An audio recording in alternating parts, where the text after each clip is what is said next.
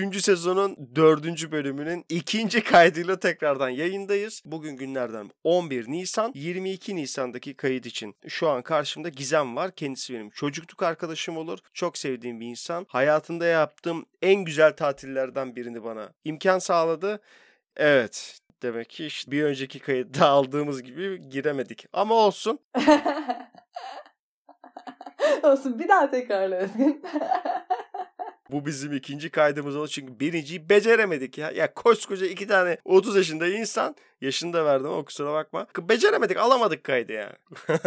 Tam buralara atarım. işte çocukluk çocukluk arkadaşları yaşı nasıl belli ediyor değil mi? Hep yaşlar çocukluk ya, arkadaşlarından çıkıyor. Ben 30 olmak diye bir kayıt aldığım için benim öyle şeylerim yok da şimdi sana çocukluk arkadaşım dediğim için zaten otomatikman seni de o yaş grubuna sokmuş oldum. Evet sen işte e, 4 dönem üstümdün ya abinin. yalancı, yalancı, yalan söylüyor. O zaman daha önce aldığım olumsuz tepkilerden dolayı bugün sana sözü çok böyle naif, çok böyle kibar bir şekilde bırakacağım. Gizemcim bize birazcık kendinden bahseder misin? Merhaba Özgün'cüm. Öncelikle çok teşekkür ediyorum beni konuk olarak aldığın için. Yani akademik hayat biraz sıkıcı gelebilir. Senin önceki kayıtlarından da dinlediğim kadarıyla sen biraz sansasyon istiyorsun, biraz ünlü olmasını istiyorsun karşıdaki konuğun.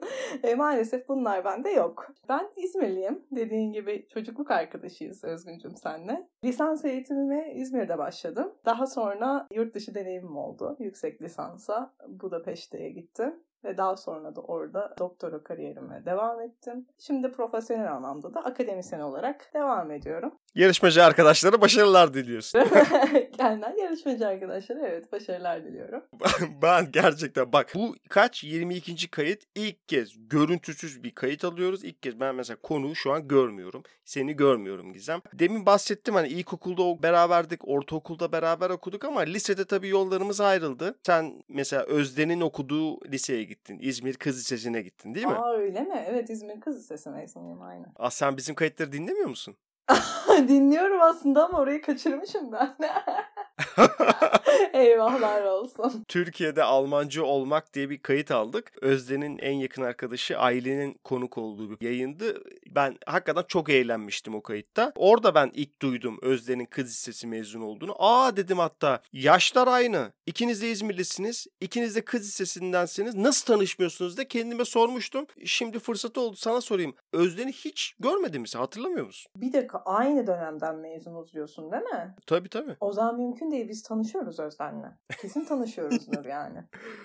Ana. Özden'i hiç tamamen Özden olarak biliyorum ve kayıtlarda sesini duyuyorum ki e, hani şey yapsam sima olarak çıkaracağım hani fotoğrafını falan görsem. Eski bizim profil fotoğrafımızda Özden'in resmi vardı ya oradan hiç çıkarım yapmadı mı? Orada biraz daha animasyon karakterleri olduğunuz için. Bana bak e, kaç para verdik biz o fotoğrafa. değişti bu arada değişti bu 5. hafta değişti o fotoğraf Gizemciğim. Arada bak Instagram sayfamıza. bakıyorum Özgüncüm. ya hikayelere bir de bakıyorum ama işte bazen yoğunluk oluyor. Bazen gözden kaçıyor. O sağdaki erkek var ya o benim. Bilmiyorum görmüşsündür. En çok takip ettiğim hikayelerden birisiniz. Teşekkür. Ya kim kim onlar ya? Bir Özden ayrıldı kızım. Ya şunu şunu bir adını koyalım ya. Ya ben artık 3. sezonda yalnız başı zincirlerimden kurtuldum falan yapıyormuşum. Yok yok. Özden'e de buradan selam. Özdensiz gecenin ilerleyen saatlerine evet biraz alışmak lazım. Ama kendisi bunun hiç farkında olmayacak çünkü dinlemiyor muhtemelen kayıtları. Aa dinlemiyor mu? Eskiden de dinlemiyordu canım. Yeni bir şey değil yani. o zaman bana bana hiç laf atma yani. Ben dinliyorum yani. Hatta bir gece böyle bayağı birikmiş sizin kayıtlar. Bir gece boyunca uykusuz kaldım çünkü sizin kayıtları böyle çok biriktirdiğim için kaç gece 11'de falan başladım. 4'e doğru bitirdim. Ama çok keyifliydi ya. Yani bırakamadım da. Göreceğiz bakalım ne kadar dinledin. Kaydın sonlarına doğru klasik sorularımdan olan hangi bölümü en çok sevdiğin sorusunu soracağım ama şimdi sakın cevap verme. Ben buna hazırlandım Özgüncüm ama. Aynen o kadar hazırlıklı gelmişsin ki kaç şu an Türkiye'de saat 9.30 8.30'da başlayacaktık sözde kayda bir saat oldu daha yeni başladık. Birazcık seni tanıdık. Şimdi sen liseyi okudun. Liseden sonra sen üniversiteyi okurken Budapeşte'ye mi gidiyorsun? Nasıl oldu o hikaye? Evet ben lisans eğitimime İzmir'de başladım. İzmir Ekonomi Üniversitesi'nde. Daha sonra Erasmus dediğimiz öğrenci değişim programıyla Budapeşte'ye gittim. O zaman 3. sınıftaydım üniversite. İlk aslında benim Budapeşte maceram yüksek lisansa değil Erasmus'la başladı. Daha sonra da tahmin edebileceğin üzere Erasmus'tan sonra tekrar yüksek lisansı Budapeşte'de yapmak istedim. Tek başvurduğum yerde orasıydı zaten. Orası oldu. Şu an bakıyorum da 20'li yaşlarımın çoğu da Budapeşte'de geçmiş zaten. Ekonomi Üniversitesi'nde hangi bölümü okuyordun? Lojistik yönetimi. Lojistik yönetimi okurken dedin ki aa şu an bir dakika şu an fark ettim. Bizim Özden de Ekonomi Üniversitesi'nden ya. Aa ama artık yani Özden benim mahalle arkadaşım falan çıkacak yani. Kuzenin o senin ya falan yapıyormuş. Bence de öyle bir şeyler çıkacak artık korkuyorum. Ciddi misin? Bir dakika bu şaka mı yoksa? Yok yemin ediyorum bak ikiniz de aynı yaşlısınız. İzmir Kız Lisesi'nden mezunsunuz ve neydi? Ekonomi Üniversitesi'nden. O Erasmus'ta. Almanya'ya sen Erasmus'ta Budapeşte. Allah Allah. Ben gerçekten çok merak ettim. Özden'le bir lütfen görüntülü konuşma ayarlayalım bir gün. Özden diye biri yok Gizem. O benim hayal hayal ürünüm. Dinleyenlerin de hayal ürünü. Şimdi sen lojistik okurken 3. sınıfta Erasmus imkanı buldun ve bana göre Avrupa'nın en güzel şehri olan Budapeşte'ye gittin. Hı hı. Daha önce yurt dışına çıkmış mıydın? Önce onu sorayım. Hayır ilk tecrübemde. Of be başlangıca bak Gizem ne şanslısın ya. Evet galiba öyle. Yani ben de hani daha sonra Avrupa'yı gezme imkanı buldum ve yani benim yaşayacağım şehir bu burası olmalıydı dedim. hep. Şimdi sen geldin Budapeşte'ye 6 aylığına orada mı kaldın? Ya sen asıl öncesine gelmemiz lazım. Benim aklımda hiç böyle bir Erasmus falan yoktu. Çok yakın bir arkadaşım gidiyordu. O zaman da beni hep ikna etmeye çalışıyordu böyle. Hani gidelim Erasmus'a beraber gidelim. Aynı dönem gidelim. Diyordum yok ya ben hani istemiyorum. İşte burada bir düzenim var. Gayet böyle kabuğumun dışına çıkmak istemiyordum o dönem aslında. Ve ben başvurmadım. Daha sonra bizim işletmede bir kişi gitmeme kararı almış Budapeşte'ye. Budapeşte de bir açık kaldı. O da özlenmiş falan yok. o da özlenmiş falan artık.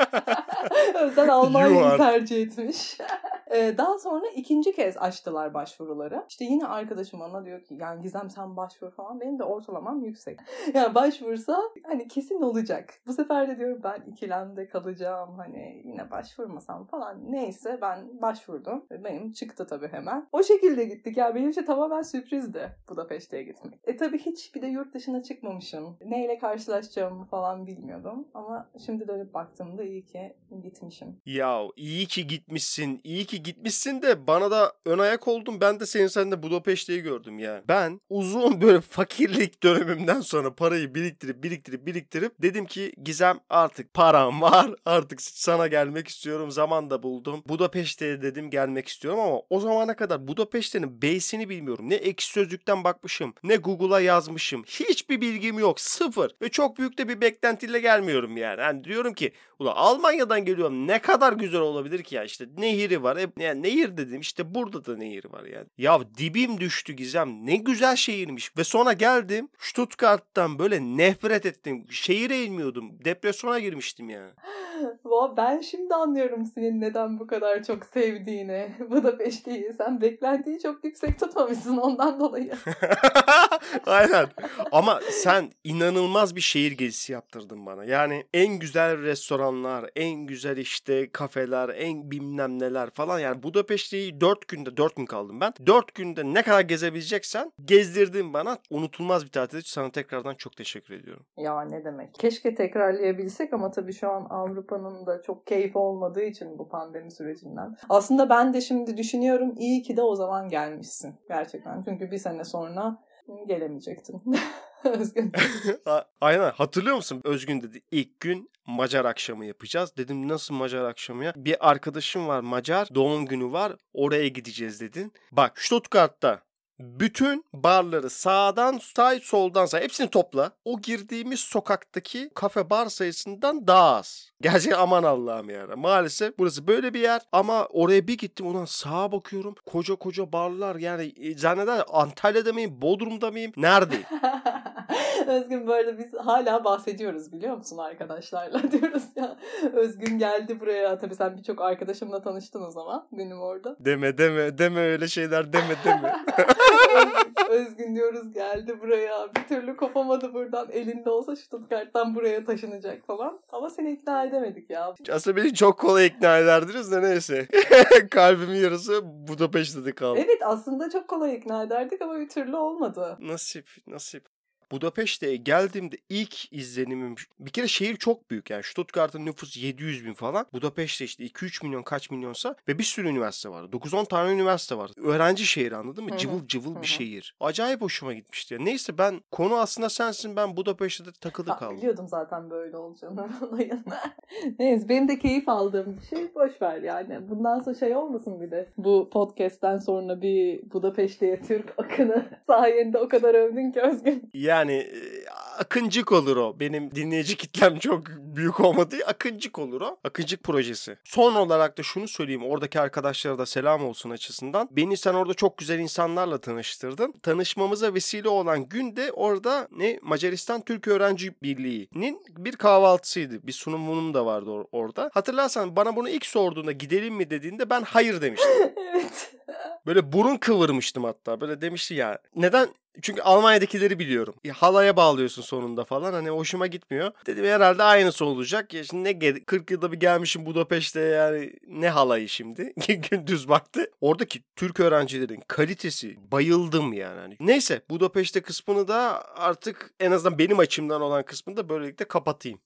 Peki. Şimdi sen geldin Budapeşte'ye. Erasmus öğrencisin. Hı hı. 6 aylığına mı gelmiştin? 6 aylıktı. Zaten 6 aylık evet. Yani uzatmadım daha sonra. Tamam sonra döndün de mi master'ı Budapeşte de yapma kararı aldın yoksa o Erasmus döneminde zaten o kararı almış mıydın? Ya Özgün çok garip. Ben şimdi ilk Budapeşte'ye gittiğimde hiç sevmedim. Oha. Şehri de sevmedim. E, tabii belki de ilk yurt dışı deneyimim olduğu için her şey bana çok farklı geldi. Hani bizim böyle Avrupa algımız var ya ben daha böyle şey bekliyorum hani her şey hani daha o zamanlar o bilinç oluşmamıştı bende. Avrupa halbuki eski olmasıyla ünlü. Ben daha böyle ya burası nasıl bir yer ya dedim hani metroları kötü, yani pis bir şehir gelmişti açıkçası. Başta dedim ki ya ben acaba dönsem mi? Devam etmesem mi burada? Hani burası bana ne kazandıracak vesaire. Daha sonra bir sevmeye başladım ben şehri. Tabii biraz sosyal çevrem de oluşmaya başladı. Farklı ülkelerden arkadaşlarım olmaya başladı. Erasmus'un amacı zaten asıl uluslararası arkadaş bağlantıları. Ee, ve çok keyif almaya başladım. Fakat yine de söylemiştim zaten yakın arkadaşımla gitmiştik oraya. O mesela çok üzülmüştü dönerken. Ben diyordum ki tamam bana bu kadar yeter ben artık döneceğim. O diyordu ki ben işte master'ı burada yapacağım diyordu. Ben diyordum ki yok ya ben istemiyorum. Ben hani Türkiye'de direkt çalışmaya başlarım. Biz belli bir zaman geçti Türkiye'ye döndükten sonra ve ben bir özlemeye başladım Özgün. Ki ben tekrar gitmek istiyorum. Ben master yapacağım orada. yani fikirler 360 derece dönmeye başladı. Dedim ki ben tekrar Budapeşte'ye gideceğim. Daha sonra işte tabii burs baktım. İşte burs kazandım ve yüksek lisansı orada başladım. Burslu bir şekilde Budapeşte'de bir ünivers hangi üniversiteye gittin? Corvinus Üniversitesi. Tam Tuna'nın yanında. Peşte tarafında. Orada sen yüksek lisansını yaptın. Hı hı. İşte tam da zaten bam teli de orada bu hikayenin. Yani ben sana burada gördüklerimi söyleyeyim. Burada da master için gelen arkadaşlarımız var. Hı hı. Çoğu ekseriyetle işte master'ı bitiriyorlar ve çalışmaya başlıyorlar. Bir de akademik bir yol izleyenler var. Yani doktora ile devam eden bir kısım var. Fakat bu kısım ikiye ayrılıyor. Hı hı. Bir grup gerçekten akademik düşündükleri, akademik bir hayat istedikleri için doktora yapanlar. Hı hı. Bir grupta hem iş bulamadıkları için hem de acaba daha yüksek bir maaşta başlar mıyım diye doktora yapan bir grup var. Sen kendini hangi grupta görüyorsun? Aa, ben tabii ki de ilk grupta görüyorum. Kesinlikle akademik devam etmek istiyorum. Üniversitede çalışmak istiyorum ya da hani araştırma enstitüsü olabilir. Ee, ben hiçbir zaman özel sektör insanı olmadım açıkçası. Tabii şimdi biraz değişiyor bu pandemiden sonra belki daha da hızlanacak bu evden çalışma kavramı ama hiçbir zaman ben böyle 9'da gideyim, 5'te geleyim, masa başı çalışayım. Öyle olmadı. Gerçi akademik hayatta da tabii masa başı belki fazlasıyla çalışıyorsun ama bilmiyorum ben hep yani üretmeyi seçiyorum ya. Ya tabii şimdi bu özel sektörde de şey demeyelim. Hani insanlar üretmiyor değil ama kendim için çalışmayı seviyorum galiba. Akademik hayatta bunu daha fazla buldum onun için. O zaman şöyle de bir korku var senin açından. Ben endüstriye gidersem kendime proje üretemem. Belirli alanlarda e, araştırma geliştirme yapmama kısmen izin verirler. Çünkü ekonomik sebeplerden dolayı ve ben hani firmanın daha fazla para kazanmasına yol açan bir çarkın bir nesi olurum? ne? Türkçe de yok. Podcastçiye bak Türkçesi yok. Ya bir şey demeyelim. Şimdi ben tabii firmalarla da çalışıyoruz aynı zamanda işte bu e, yayın falan çıkarmam için. Gerçekten özel sektörü çok çok seven insanlar var. O ayrı bir konu. Hani ben asla akademisyen olamam diyen insanlar var. Mesela onlar da bizim çok fazla çalıştığımızı söylüyorlar. Biz gerçekten çok çalışıyoruz. ya biraz herhalde şey e, bu işi sevmekle alakalı. Öyle diyeyim ya da. Ben zaten hani kitap okumayı da çok seviyorum. Bir şeyler yazmayı da seviyorum. Yani beni yormuyor bu çalışma temposu. E tabii bazen çok yoruluyorum. O ayrı konu. Ama özel sektör genel olarak bana çok hitap etmedi. Yani daha doğrusu ben daha başarılı olacağımı düşünüyorum akademik tarafta. Ondan dolayı biraz hani bu kendini tanımakla da alakalı olabilir. İki tarafı da ihtiyacımız var zaten yani akademisyenlere de özel sektörde önemli temsilcilere de ihtiyacımız var. Tabii ki de onlar da kendi içinde projeler yapıyorlar, çok fazla çalışıyorlar. Ben bunu da çok takdir ediyorum. Çok farklı insanlarla tanıştım mesela akademik hayata başladıktan sonra. Gerçekten severek firmanın bir yere gelmesi için çalışan çok fazla insan var. Çok da takdir ediyorum bunu yani. yani bu biraz kişilikle de alakalı ya da sevdiğin alanı yapmakla alakalı bence. Ben birinci taraftayım kesinlikle. Ya Gizem doktora tezi dediğin olay kaç yıl sürüyor? Bu gerçekten Özge çok zor bir soru. Yine bu aslında şöyle diyeyim kişiye bağlı benim gözümden bakarsan. Ama tabii arka süreci, o tezi çıkarma süreci çok uzun ve meşakkatli bir süreç ya. Çok yoruldum ben gerçekten tez yazarken. Dediğim gibi mesela bizim alan için konuşuyorum. Bir arka planında önce bir literatür taraması yapman gerekiyor. İşte bu literatür taraması nedir? Daha önce nasıl çalışmalar yapılmış? Biraz istersen bunlardan bahsedelim. Ba- lütfen ya. Çok merak ediyorum. Şimdi şöyle başlıyorsun Özgün. Benim doktora sürecim 4,5 yıl sürdü hemen hemen. İlk 2 yıl hiçbir şey yapmıyorsun. Öyle diyeyim sana.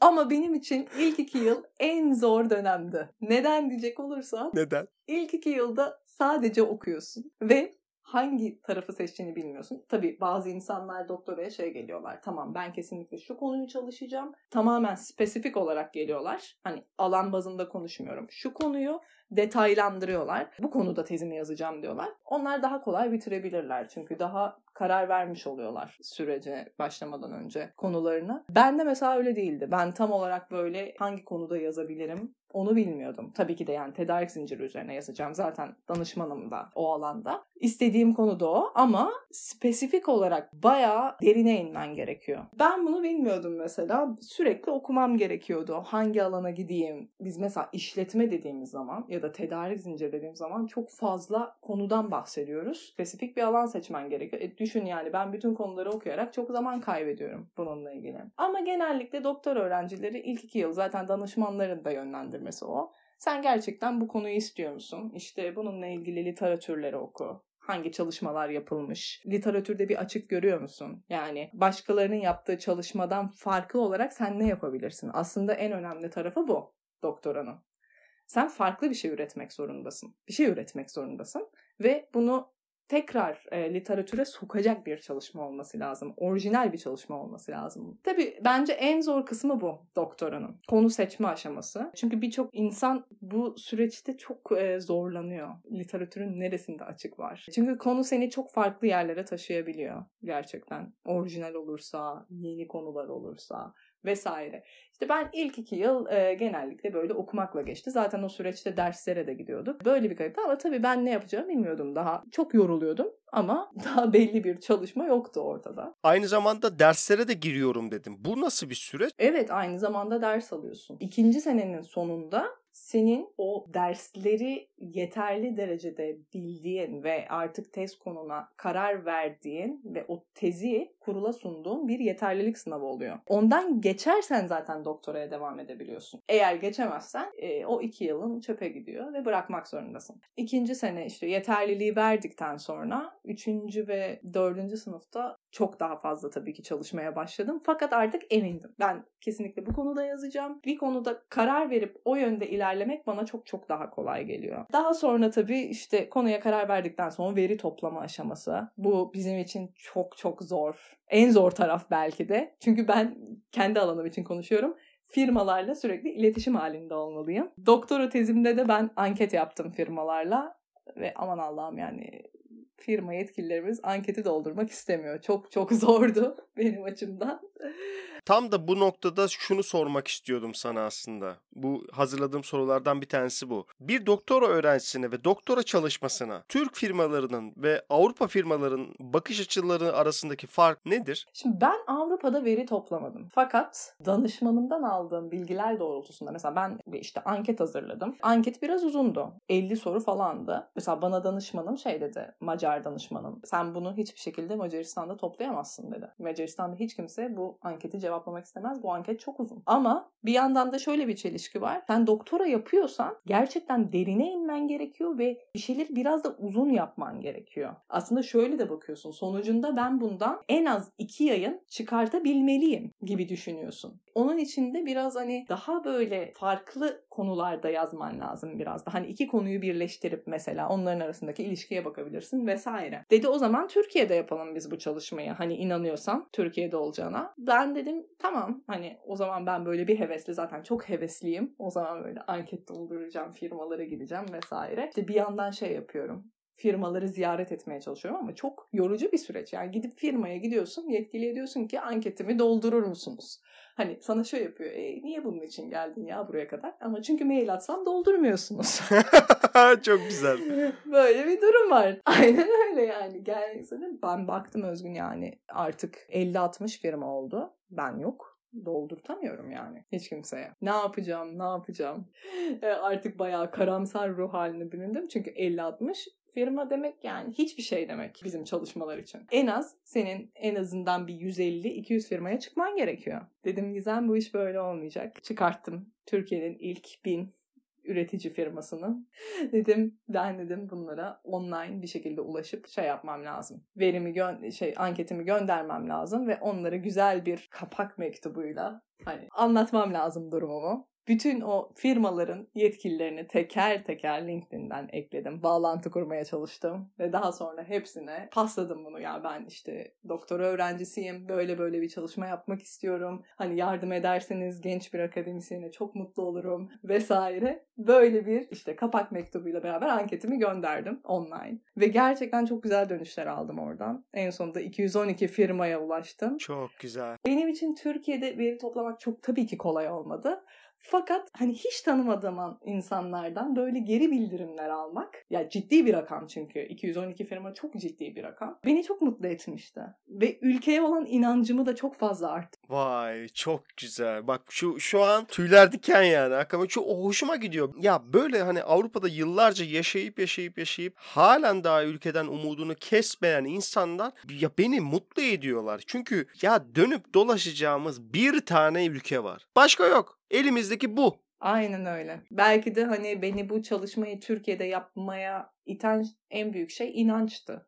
Ben çünkü inanıyordum yani benim insanlarım. Diyorum bir de şöyle bir durum var. Ben neden çok mutlu oldum? Sana başta bahsettim yani. Macar danışmanım bana bunu asla dedi. Macaristan'da doldurtamazsın. Düşünebiliyor musun? Ben Macar danışmanıma gidip ben 212 firmadan 50 soruluk anketin cevaplarını topladım dediğimde bu bizim ülkemiz için aynı zamanda hı hı. çok güzel bir itibar bence. Ben öyle görüyorum bunu. Kesinlikle haklısın. Doktora tezi savunmamda dahi kurulun önünde bunu Macar, Macar danışmanım anlattı. Bunu ben söyledim. Doldurtamayabilir fakat galiba yanıldım. Türkiye'de doldurttu dedi. Çok ciddi bir rakama ulaştı dedi. Ya bunlar çok güzel şeyler. Veri toplama aşamasıydı. Bizim metodoloji dediğimiz bölüm tezde. Daha sonra bunun tabii analizini yapıp bununla ilgili bir sonuç üretmen gerekiyor. Senin zaten çalışmanı orijinal yapan şey o oluyor. Ama tabii yani bizim süreç için konuşursak ya analiz tarafı da tabii çok uzun sürdü benim. Fakat veri toplama tarafı bayağı uzun sürdü açıkçası yani.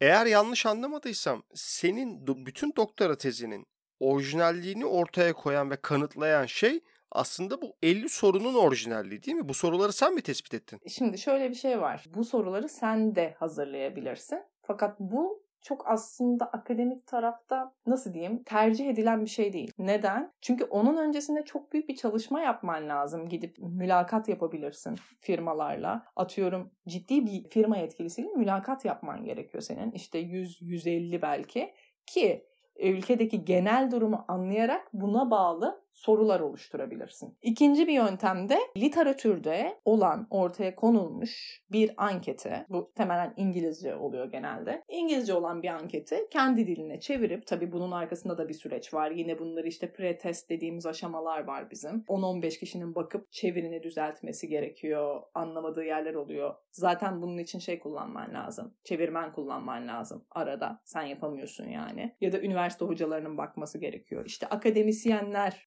5-6 tane ya da yapabildiğin kadar işte sektör temsilcileri davet ediliyor. Bu testin bir önce pretest aşaması oluyor. Orada diyorlar ki işte şu soruyu çıkartalım, şu soruyu ekleyelim vesaire ya da şu soru anlaşılmıyor gibi vesaire bir çalışma oluyor. Ha neden bunu da literatürden almayı tercih ediyoruz? Çünkü senin analiz yaparken testi güvenilirlikten geçirmen gerekiyor. Güvenilirliği ve geçerliliği var testte. Oradan geçmesi için de genellikle tercihimiz literatürden almak bizim. Diğer türlü bütün çalışman çöpe gitme şeyi var, riski var. Bu aslında çok hani böyle prestijli dergilerde falan bile genelde literatürden alınıyor anket. Ama çalışmanın orijinalliği ne oluyor? Senin orada seçtiğin konu oluyor birincisi. Mesela ben çalışmamda farklı iki hatta üç konuyu incelemiştim. Bunların arasındaki ilişkileri incelemiştim. Burada tabii üç farklı çalışmadan alınan anket vardı. Bu senin orijinalini yapıyor. Tabii bu anketi mesela bir gelişmekte olan bir ülkede yapman şey oluyor. Bu arada bu şeyin çalışmanın sonucu çok prestijli bir dergiden kabul aldı Özgüncüm.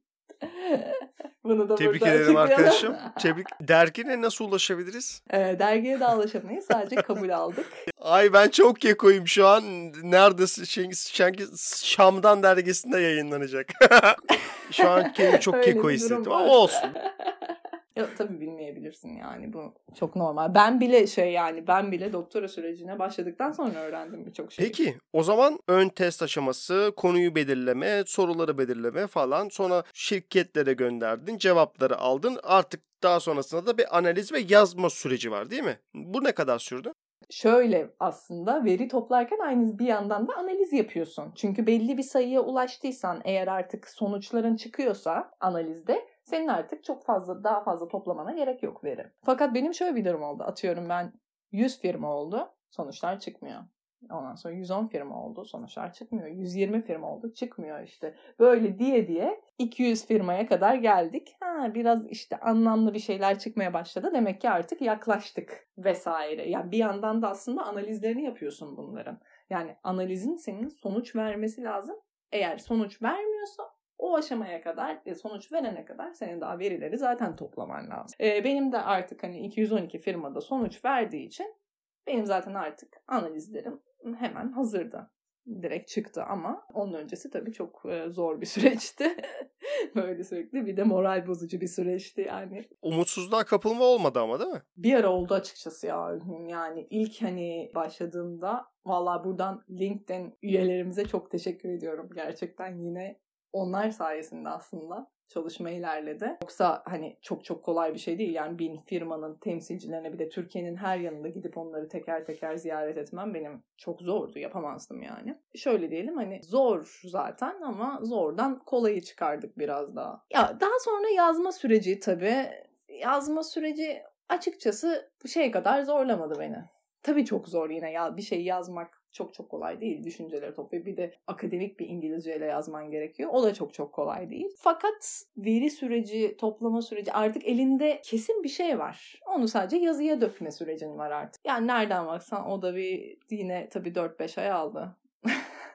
de öyle bir durum var. Daha sonra işte bitirdikten sonra e, gönderiyorsun. İşte senin danışmanlarından geçmesi gerekiyor önce. Daha sonra okula gidiyor. Okul sana tekrar geri gönderebiliyor. Onun için bir ön savunmaya giriyorsun. Daha sonra iki tane hakeme gidiyor. Biri okuldan olmak üzere, biri dışarıdan olmak üzere. İşte onlar senin süreçten geçiriyor. Diyor ki şu şuraları şuraları değiştirmen gerekiyor senin diyor. Tekrar geri gönderiyor. Onları düzeltiyorsun. Tekrar bir sürece giriyor. Aynı süreç tekrarlanıyor. Sonunda Aa, şimdi geldik savunmaya. Ben de onu çok merak ediyorum. Korona sürecinde senin savunman tahmin ediyorum internetten oldu. Zoom üzerinden. Doğru mu? aynen öyle oldu. Peki nasıl geçti? Ya Özgün bilmiyorum ya. Çok çok garip bir süreçti gerçekten.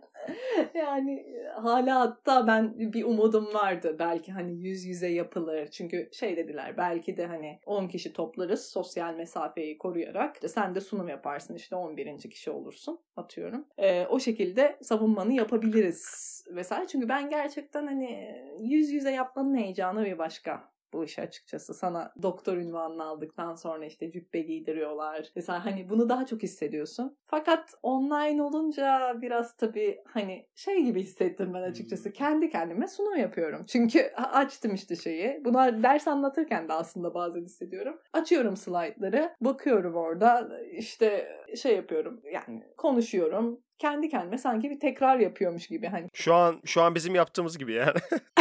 Aynen öyle. Aynen öyle. Ya tabii o daha da farklı. Şimdi sen sunum yaparken şimdi birebir iletişimdeyiz biz. Ama sen sunum yaparken kimse sana müdahale etmiyor. Yani sen orada bir hani ses gidiyor mu ara ara onu fark etmiyorsun. Sen tamamen konuşuyorsun. hani kimse de bir müdahale etmiyor o sana 20 dakika boyunca. Yani ben onu işte çok hissedemedim. Fakat ne zaman böyle hani sonuç açıklandı artık sana sen sunumunu yapıyorsun işte yorumlar yapılıyor sorular soruluyor vesaire en sonunda sana artık şeyi açıklıyorlar. Şu puanla geçtin ve hani doktor ünvanını alıyorsun dedikleri zaman ben yani çok duygulandım orada. Neredeydin o sıra? Türkiye'deydim yine. Türkiye gelme artık kesinleşince kesin online olacak. Çocukluğunu geçirdiğin odanda mıydın? İzmir'de salonda yaptım. Aile bireyleri diğer odalarda mıydı? Heyecanla bekliyorlar mıydı yoksa evde yalnız mıydın? Aile bireyleri evi terk etti. Dediler biz şey yapalım. Onlar ablama gittiler. Ama e, tabii online olduğu için onlar da katıldı. Aslında tabii güzel tarafı da oldu. Belki hani Macaristan'da olsaydı çok çok kolay gelemeyeceklerdi oraya. Şimdi online olunca onlar da mesela işte televizyona bağladılar. Ana çok he- of çok heyecanlıymış. Evet evet yani ben de Ya benim için de çok heyecanlıydı. Evet. Sonuç olarak onun bilincindesin. Ne kadar hissedemesen de bazı şeyleri. Ya şu an ailem izliyor. İşte e, hani e, 4 yılımı geçirdiğim hocalarım işte izliyorlar. Sadece tabii evet. çok güzelmiş ve nefis güzel. Artık yavaş yavaş da sonlara yaklaşıyoruz. Çok uzun oldu bu kayıt daha bunun. Abba bunun editi var ya 7 gün sürer yemin ediyorum sana. Umarım 22 sene yetiştiririm. Eyvah öyle mi diyorsun ya? Aa vallahi bana hiçbir şey konuşmadık gibi geliyor ya. Akademik süreci çok iyi anlattın. Şahsen benim bilmediğim bir süreç. O yüzden ne soracağımı da tam olarak bilemiyorum. O yüzden senin anlatman, ipi eline alman çok güzel oldu. Çok teşekkür ediyorum. Son olarak senden şeyi duymak istiyorum ya. Yani Türkiye'de ya da yurt dışında okuyan Türk öğrencilere, akademik kariyer düşünen insanlara ne tarz bir tavsiyede bulunmak istersin? Öncelikle Türkiye için konuşursak daha sonra da genel belki konuşabilirim doktora süreciyle ilgili. Ya Türkiye'de bence kesinlikle yurt dışı deneyimi olması gerekiyor ya. Yani bir şekilde İngilizceyi özellikle bir akademisyenin bence İngilizceyi toparlaması gerekiyor artık. İngilizce ile problemini halletmiş olması gerekiyor. Çünkü bütün baktığımız kaynaklar İngilizce. Yani bunu yapacak bir şeyimiz yok. Hani sadece Türkiye'ye bakmak ayrı, Türkçe kaynaklara bakmak ayrı, Türkiye'de yapılmış kaynaklara bakmak ayrı. Tamamen böyle Amerika'dan, İngiltere'den, işte Çin'den, Hindistan'dan gelen kaynaklar. Artık hani akademisyenin İngilizce ile problemini çözmüş olması gerekiyor gerekiyor. Bu da tabii sürekli yani İngilizce kaynak okumak olabilirse yurt dışı deneyimi gerçekten çok güzel olur yani akademisyen için. Bu birinci şey diyebileceğim. İkincisi doktora bu herkesin söylediği şey. Doktora çok zor bir süreç gerçekten. Belki de akademik tarafın en zor süreci. Çünkü hiçbir şey bilmeden alanındaki en ünlü profesörlerle yarışıyorsun. Hani dergiye gittiğin zaman seni işte doktora öğrencisi yayın yapabilir bu dergide demiyorlar. Yani aynı zamanda en üst düzey profesörden işte doktora öğrencisine kadar inen bir süreç var. Orada bir hiyerarşi var. Ya çok çok okuman gerekiyor Özgün ya. Artık hani böyle aşina olman gerekiyor. Yani ben mesela iyi dergileri hep hedefleyerek gittim. İkinci söyleyeceğim şey de bu. Yani iyi dergileri hedeflediğin zaman yazma sürecine daha çok alışıyorsun bence. Çünkü başta çok zor geliyor sana onlar ama daha sonra e, bakıyorsun gözüne aşina oluyor. Diyorsun ki evet tamam yapabilirim. Daha sonra süreç daha kolaylaşıyor. Pes etmemek ya aslında bence. Yani doktora süreci çok zor. Birçok insan da vazgeçiyor. Ama işleri kaptıktan sonra tamam diyorsun ya yapabilirim. Yani pes etmemek en önemli tarafı bence. Var mı başka söylemek istediğim bir şey? Valla Özgün çok çok keyif aldım ben. Ama bilmiyorum ne kadar artık bu e, akademik taraf biraz sıkar mı senin dinleyicilerini bilmiyorum ona. Çünkü sen biliyorum yani Survivor'dan e, gelen konukların oldu. İşte Aybüke desen işte. E, Hiçbir şey söylememesiyle evet gayet eğlenceliydi. Ya dedikodu ver diyorum. Dedikodu ver diyorum. Vermiyor. İş yok işimi kaybederim. Ya kaybet kardeşim ya. yok yok. Buradan Aybüke'yi de öpüyorum. Ama bak en çok hangi hangi yayını sevdiğimi sormadın. Aa evet kapanmadan. Bak hatırlatıyorum sana. Sunucuya bak. En aklında kalan en sevdiğim bölüm ya da hikaye hiç fark etmez. Nedir? Nedir nedir nedir? Valla ben en çok Aybüke'nin kaydından keyif aldım açıkçası. Ya hepsinden çok keyif aldım. Dediğim gibi yani ben işte 6-7 bölümü e, bir gecede dinledim. Sevmesem zaten hani dinlemek istemesem dinlemezdim. Uykusuz kaldım Özgün. Bana bir uykusuz gece borçlusun Özgün. evet. Tabii belki biraz böyle şey çocukluk arkadaşı torpili bilmiyorum ama Aybüke'nin o sesini duymak falan çok böyle çok farklı geldi bana. Aybüke canımızdır ya. Çok da eğlendim. Aa dedim neler yapıyormuş falan. Aynen ona da selam gönderelim buradan. Umarım bizim kaydı da dinler. E, dinle. Ben ona söylerim derim adın geçti dinle yani bir zahmet hatta. Değil mi Özgün işte böyle anlayacaksın senin kaydı dinleyip dinlemeyen. o yüzden olabildiğince fazla isim e, şey yapmaya çalışacağım bundan sonra. iyi taktik aslında. Doğru söylüyorsun bak. Peki. Evet bak ben mesela Özden'in yani bilmiyormuşum bazı şeyleri. Kaçırmışım kız lisesinde falan okuduğunu. Belki de arkadaşsınız. Belki de omuz atıp tuvalete girdi. Ne bileyim Özden yapabilir öyle şeyler yani. Ya evet yalnız ben galiba hatırlıyorum ya. Hatırlıyorum. Yani İzmir Kız Lisesi'nde bir Özden vardı galiba. Ama çok birebir yakın olduğum bir insan olmadığı için çok da çıkaramıyorum yani. Hoşuma giden şey ne biliyor musun? Şimdi İzmir'de pek çok arkadaşım var. Bu hem podcastleri dinleyen hem konuk aldığımız. Ben mesela Türkiye'ye ilk gittiğimde tatilde İzmir'de böyle umarım koronada elverişli olur bunun için ama görüşeceğim çok insan var. Hoşuma gidiyor ve sizleri böyle hı hı. tanışmasanız bile ben sizi e, şey yapmak istiyorum e, ne derler? Tanıştırmak. Tanıştırmak istiyorum ya. Gelmedi kelime aklıma. Tanıştırmak istiyorum ben sizi böyle. Eminim çoğunuz da birbirinizle çok iyi anlaşırsınız. Bunu valla bunun hayalini kuruyorum. Gerçekten çok hoş, güzel sohbetler yaptık bu zamana kadar. Çok böyle güzel konuklar aldık. Hem Özler'in yeni tanıdığı hem benim yeni tanıdığım. Seninle mesela güzel bir tatil geçirdik. Lakin hani ben doktora sürecinle ilgili sana hiçbir şey sormadım o dönemde. E şimdi senin o 4 yılını ben yeni yeni öğrenmeye başladım bu kayıt sayesinde. O yüzden podcast'in de güzellikleri var benim açımdan. Çok teşekkür ediyorum sana Gizemcim. Ben de seni tebrik ediyorum bu arada. Gerçekten birincisi bu tarz işlere insanlar heves edebiliyor. Fakat bu hani süreklilik isteyen bir şey. Sen gerçekten bunun altından kalkmış gibi duruyorsun benim gözümde. Baya da başarılı gidiyorsun bence. Ee, daha da büyüyecek bu kitle. Zaten bir kitle var. Daha da büyüyecek. Ben öyle hissediyorum. Çok mutlu oluyorum ya. Yani böyle şeyler duyduğum zaman özellikle sevdiğim insanlardan duyduğum zaman daha da mutlu oluyorum. Çok başarılı olmalarını istiyorum. Umarım her şey güzel Te- gider. Teşekkür için. ediyorum. Aynı şeyi ben de senin için söylüyorum. Ben de arkadaşlarım böyle başarılı kariyerler inşa ettiklerini görünce ben de çok mutlu oluyorum. Bunu da podcast vasıtasıyla işte diğer dinleyenlere yansıtıyoruz. O hoşuma gidiyor. Seni çok öpüyorum. Sağlıkla kal. Ben de çok öpüyorum. Hoşça kal. Kendine iyi bak. Bay bay.